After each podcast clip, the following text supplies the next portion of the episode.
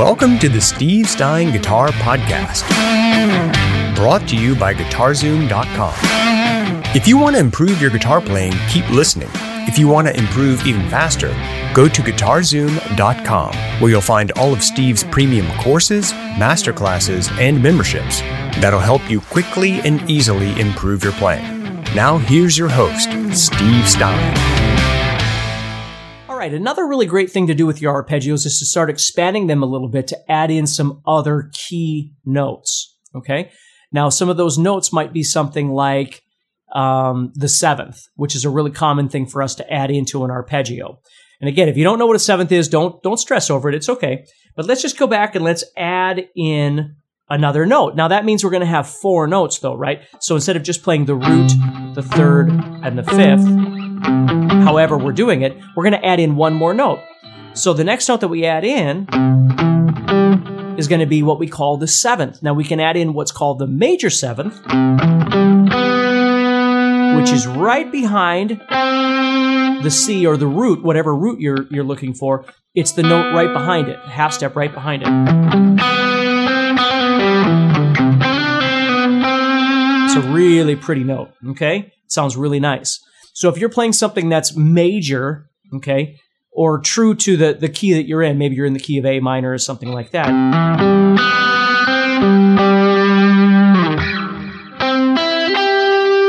So right there, I could go.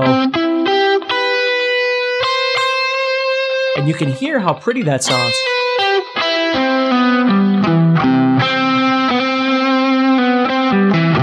So that adds a really nice color into that. So if we were listening to the C chord being played, and we went.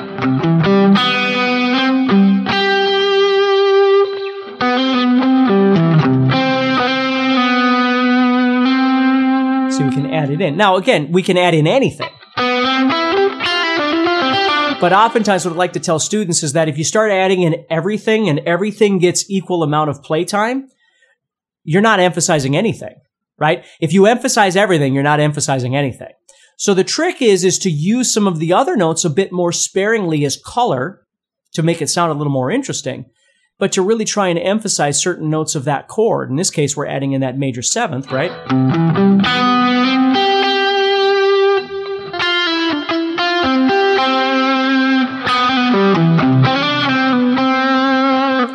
Sounds really nice. If you're enjoying this episode and you'd like to support the podcast, go to guitarzoom.com and consider becoming a premium member. There are three memberships to choose from. VIP, which gives you instant access to a library of short but powerful courses as well as new bite sized lessons each month. There's also Play Songs that gives you step by step lessons so you can learn to play your favorite songs fast. And finally, there's Masterclass, university level training on everything from soloing to music theory, from blues to home recording. For more info about these memberships and all the premium courses available to you, go to guitarzoom.com. Now back to the podcast.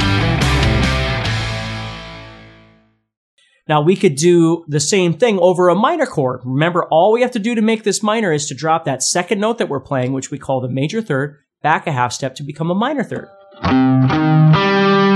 Right? Now, when we do that, though, we get a really weird, weird scale doing that. Okay? But it can happen. We could have a minor chord with a major seventh on top. It happens. And it does sound a little unusual. So, what we might want to do is take this C chord that we're playing, and instead of playing that major seventh, we're going to drop that back a, a, fret and play what we call the minor seventh, which makes uh, a more bluesy sound.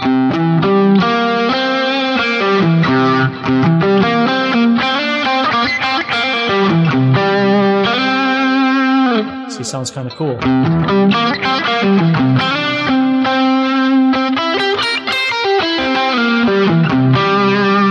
And then we get what's called an, in this case, it'd be called a C7 you've probably played before, like a C7, right? C dominant 7.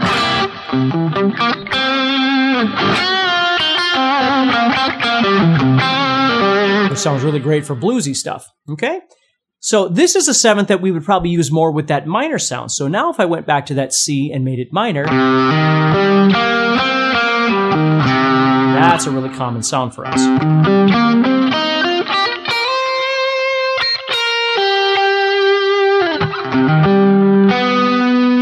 Instead of doing that, we add in that sound.